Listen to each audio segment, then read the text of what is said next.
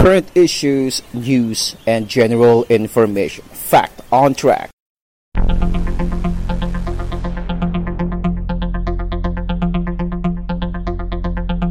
Fact on track sub podcast.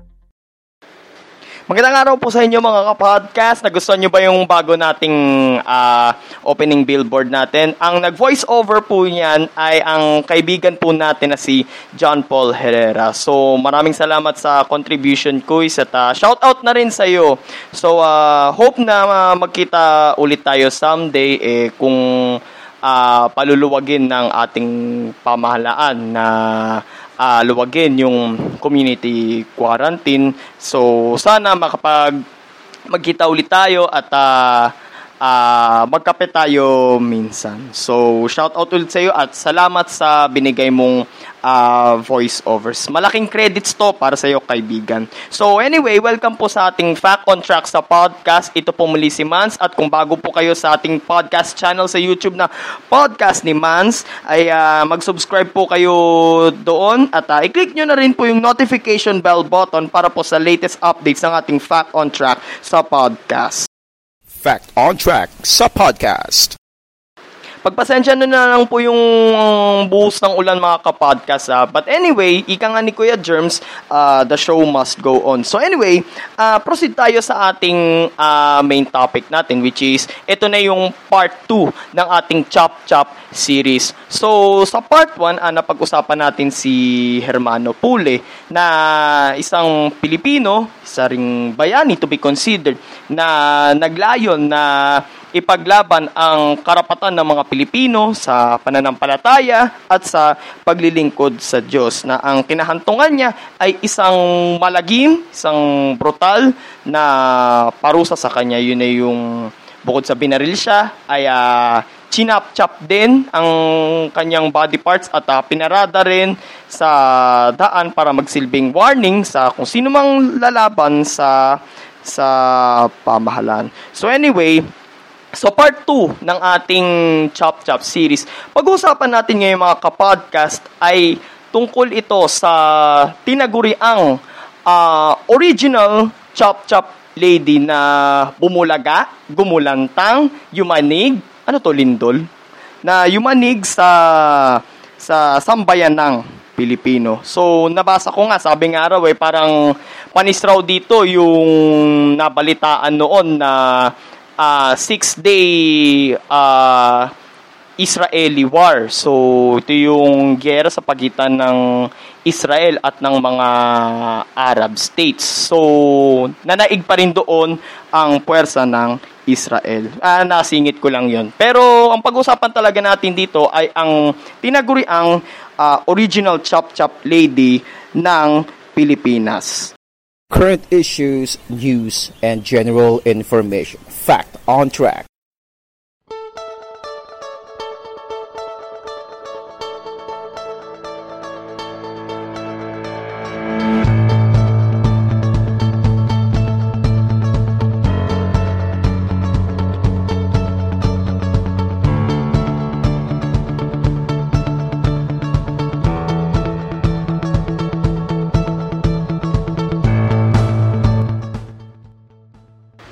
So, ang binabanggit natin dito ay si Lucila Lalu. So, sino nga ba si Lucila Lalu? Tubong, ta- tubong Candaba, Pampanga, ang 28 taong gulang na si Lucila Tolentino Lalu. Ang Lalu yung apelido niya, L-A-L-U.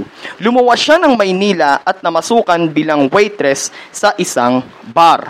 Nagbunga ang kanyang pagsisikap ng makapagtayo ng isang kainan at parlor sa Santa Cruz, Maynila. Ang pangalan ng kanyang kainan ay uh, Pagoda at ang location nito ay sa May Haligre may Halige Street. So kung taga doon kayo sa sa kalyeng 'yon, uh, uh, makinig kayo dito. Okay?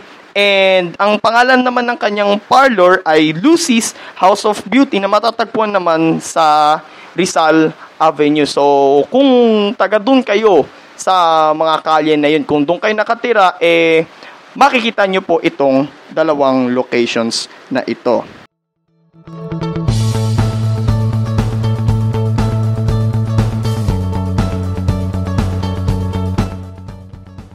So mabanggit ko lang po ano mga kapodcast, ah uh, itong pagsisikap na ito ni ni Lucila Lalu, eh masasabi ko rin na medyo meron din siyang may pagka-millionaire minded din ang dating niya katulad ni Kong TV. Shoutout nga pala sa lahat ng mga kapaan natin dyan, sa miyembro ng Chicken Fit Gang. Power! Power po sa inyong lahat. Okay, sana mapakinggan niyo po ito.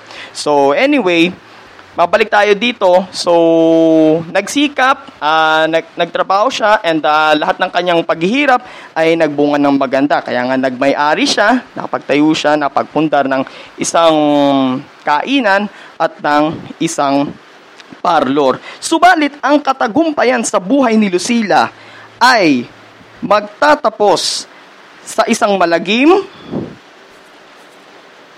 medyo mahina yata.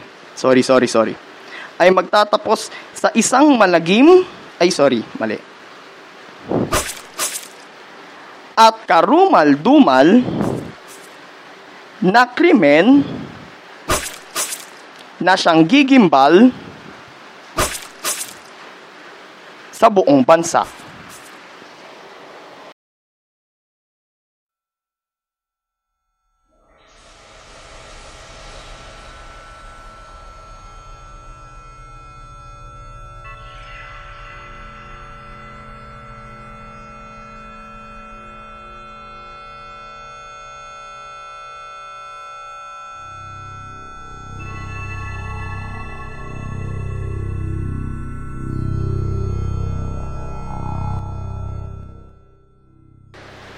May 28, 1967, natagpuan sa isang basurahan di kalayuan sa kainang pagmamayari ni Lucila ang isang pares ng binti. Hinati ito sa apat at nakasilid pa ito sa dyaryo. Sa tapat naman ng barberya sa bandang Recto Avenue, natagpuan naman ang mga putol na kamay. So isang pares ng putol na kamay, and then dun malapit sa kainan ni Lucila, eh meron din naman natagpuan na, na putol na binte. Habang sa isang bahagi ng EDSA, malapit sa Guadalupe Bridge, natagpuan naman ng isang katawang walang ulo, kamay at binte. Sa pagsisiyasat ng pulisya, dito nila nakumpirma na ang putol-putol na parte ng katawan ay kay Lucila Lalu na nooy isang buwang buntis. Nalaman nila ito base sa mga fingerprints na final ni Lucila noong kumuha siya ng police clearance. Subalit hanggang ngayon ay hindi na natagpuan ang kanyang ulo.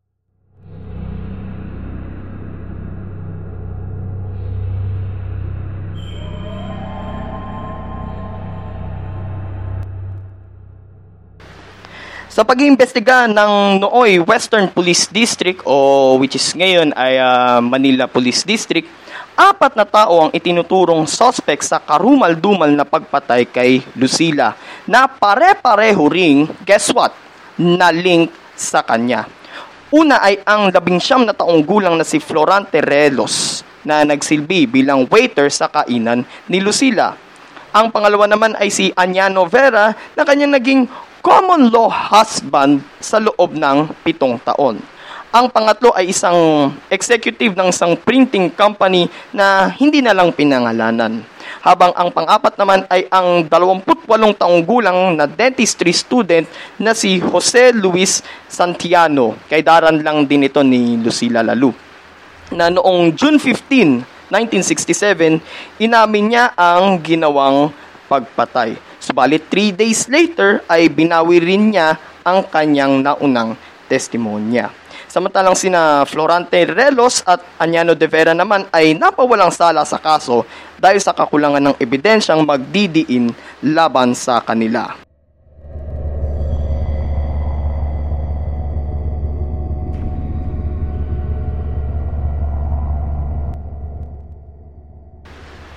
Makalipas ang 53 taon, wala pa ring linaw ang kaso ni Lucila Lalu at hanggang ngayon ay bukas pa rin ang kaso. So, behind those uh, success sa buhay na yon ni Lucila Lalu, eh, hindi niya inaakala na sasapitin niya yung ganong kalagim na krimen which is uh, parang nagpa-shock sa sa madlang people dito sa Pilipinas to the point na uh, naka front page pa nga yan sa lahat ng uh, sa lahat ng mga pahayagan. In fact, uh, mayroon akong ipa-post sa aking Instagram account. Follow niyo po ako doon at months.95 underscore. Uh, mayroon po akong ipa-post doon na kung saan uh, isang front page sa isang dyaryo na may kinalaman din sa kaso ni Lucila Lalu na ang nakalagay doon sa front page ay I did not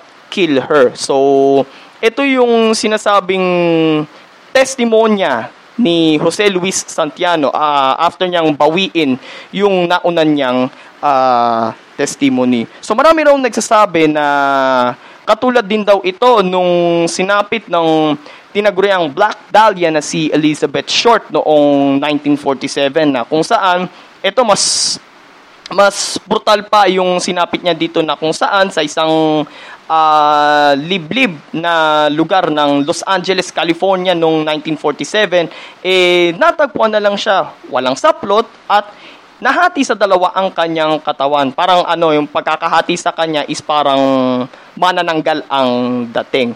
And then may hiwa rin sa may kanyang bandang bibig na parang ang hiwa eh abot hanggang sa kanyang tenga. But then, uh, dito sa Pilipinas, sa kasong to ni Lucila Lalu, ay uh, dito siya binansagan talaga na Philippines original Chop Chop Lady.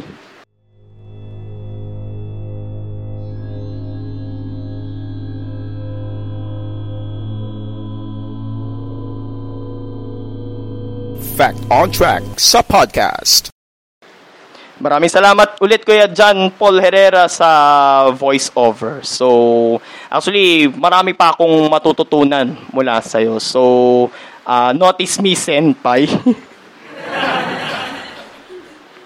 Shout out ulit sa iyo, Kuis. So, kung nagustuhan niyo po, hindi lang yung uh, hindi lang yung boses niya, kung hindi yung episode natin. Kung nagustuhan niyo po yung episode na po natin ngayon, mga kapodcast, uh, like, comment, share, and subscribe. So, purihin po ang Panginoon sa ating pamumuhay ngayon. So, abangan nyo po ang part 3. Ito na yung last part natin dito sa ating Chop Chop series. Ito naman ay tungkol kay Elsa Castillo na ginawan pa ito ng pelikula na kung saan ang bumida dito unang sa unang movie, eto ah, medyo pasimpleng ano lang to na sa unang movie ng tungkol kay Elsa Castillo, nabulol ako, tungkol kay Elsa Castillo, ang gumanap nun ay si Chris Aquino. And then sa ikalawang movie naman nun, ang gumanap naman nun ay si Miss Lorna Tolentino. So, maraming salamat po sa inyong pakikinig, mga kapodcast. Hanggang dito na lamang po tayo. This is Mans saying thank you and God bless. This is Fact on Track sa podcast. Dito pa rin sa Podcast Demands YouTube channel. God bless the Philippines. God bless everyone. Purihin natin ang Panginoon. Current issues, news, and general information. Fact on Track Thank you